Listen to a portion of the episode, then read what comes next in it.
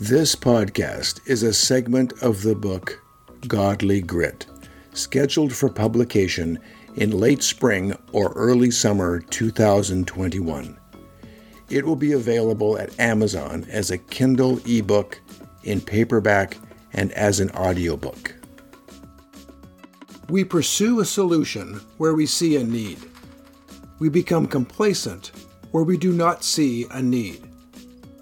We all know of multiple areas in our lives that require change.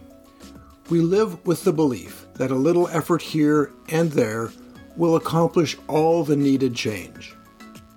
Redemption is a meaningless concept if we do not see a need for redemption. If we do not see the need, we will abandon contentment and cling to complacency. Redemption is the action of saving or being saved from sin, error, or evil.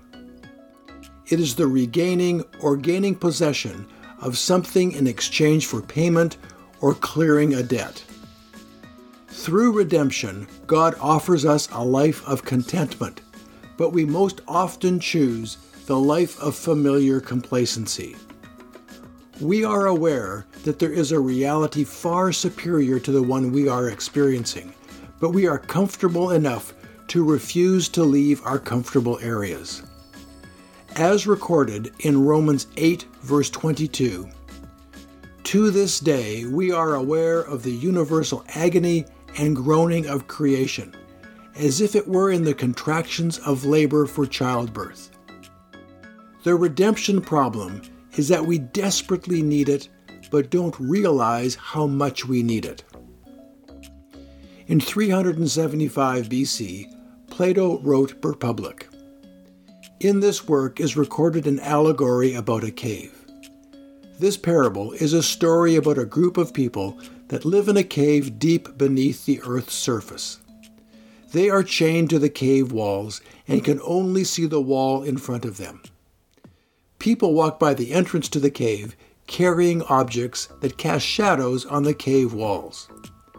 These shadows are what the cave dwellers define as reality.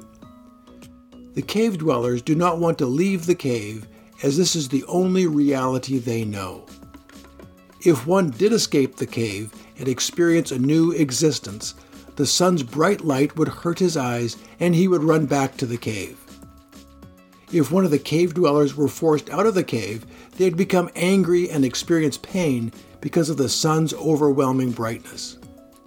If, however, one would escape the cave and remain in the new bright world, his eyes would slowly accommodate and he would begin to see a new and superior reality.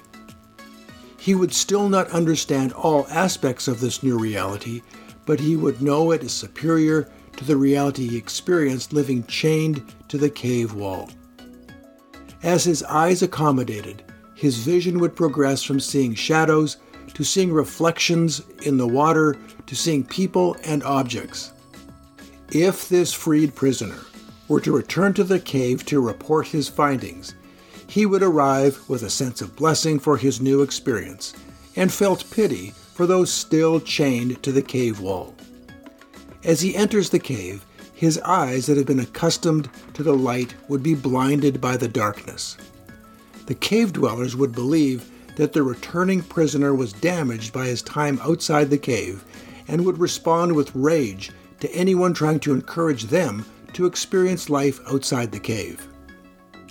This parable of the cave is an excellent image of the issue with redemption. There is a reality of wonder to be experienced through righteous living, but we remain comforted by the familiar shadows on the wall. Our affluence has brought us some incredible high definition shadows. We do not feel comfortable leaving the cave we will shut down and try to restore those who encourage us to experience a world outside the cave. On a recent trip to see our grandchildren, my wife and I drove north on Highway 217 in northern Oregon. We followed a new white Mercedes sports car that still had the paper DMV sticker on the back windshield. In the car were a young man in his early 30s and his female companion. The car was beautiful, pearly white, with fancy gull wing doors.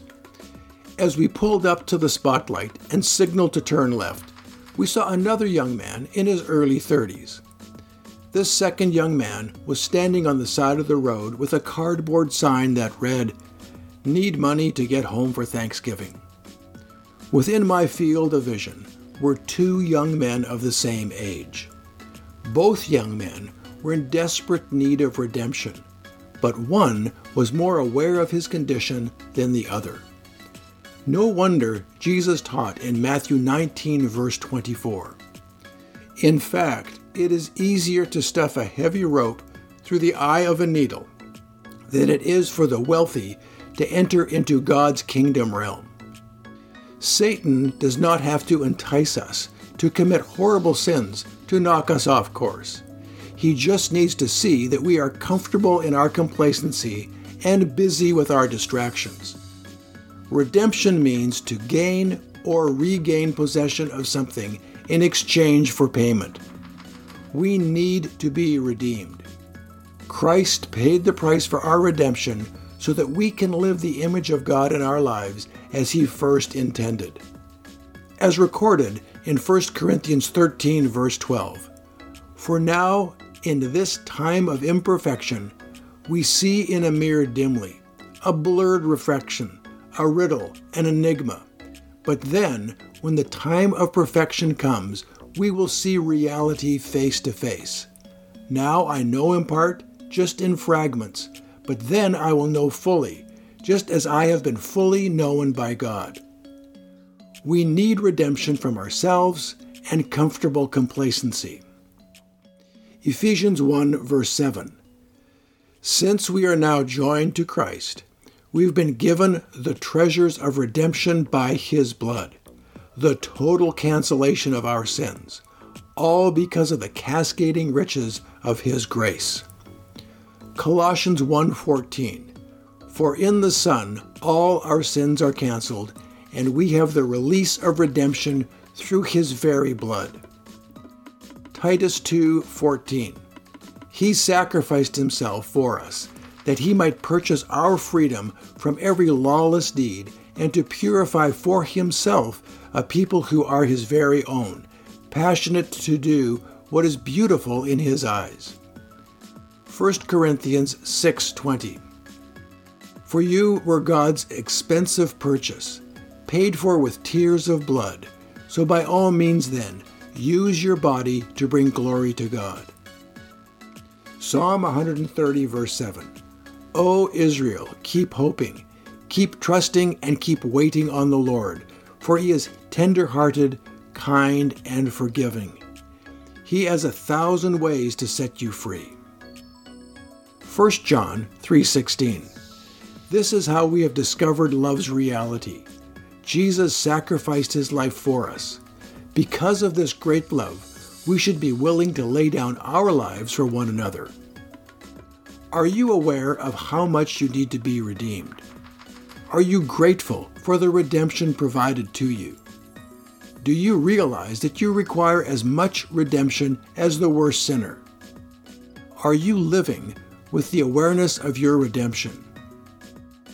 We are all tempted to turn our backs on God in similar ways, but don't forget the next part of the verse that He has provided a means of escape. God provided the way of escape through the work Christ accomplished on the cross. He has paid the price for our redemption. We no longer need to be chained to a cave wall, interacting with shadows and reflections. The image of God in us is fractured, and we need redemption. Because of the work Christ accomplished on the cross, we can now renew our relationship with God and live the image and the life that He intended. God has promised that the work of redemption in our lives is an ongoing process. Philippians 1 6. I am convinced and confident of this very thing, that he who has begun a good work in you will continue to perfect and complete it until the day of Christ Jesus, the time of his return. Our redemption is not dependent on what we say, what we do, or our good intentions. Our redemption is dependent on Him. Ephesians 1 7. In Him we have redemption, that is, our deliverance and salvation through His blood, which paid the penalty for our sin and resulted in the forgiveness and complete pardon of our sin in accordance with the riches of His grace.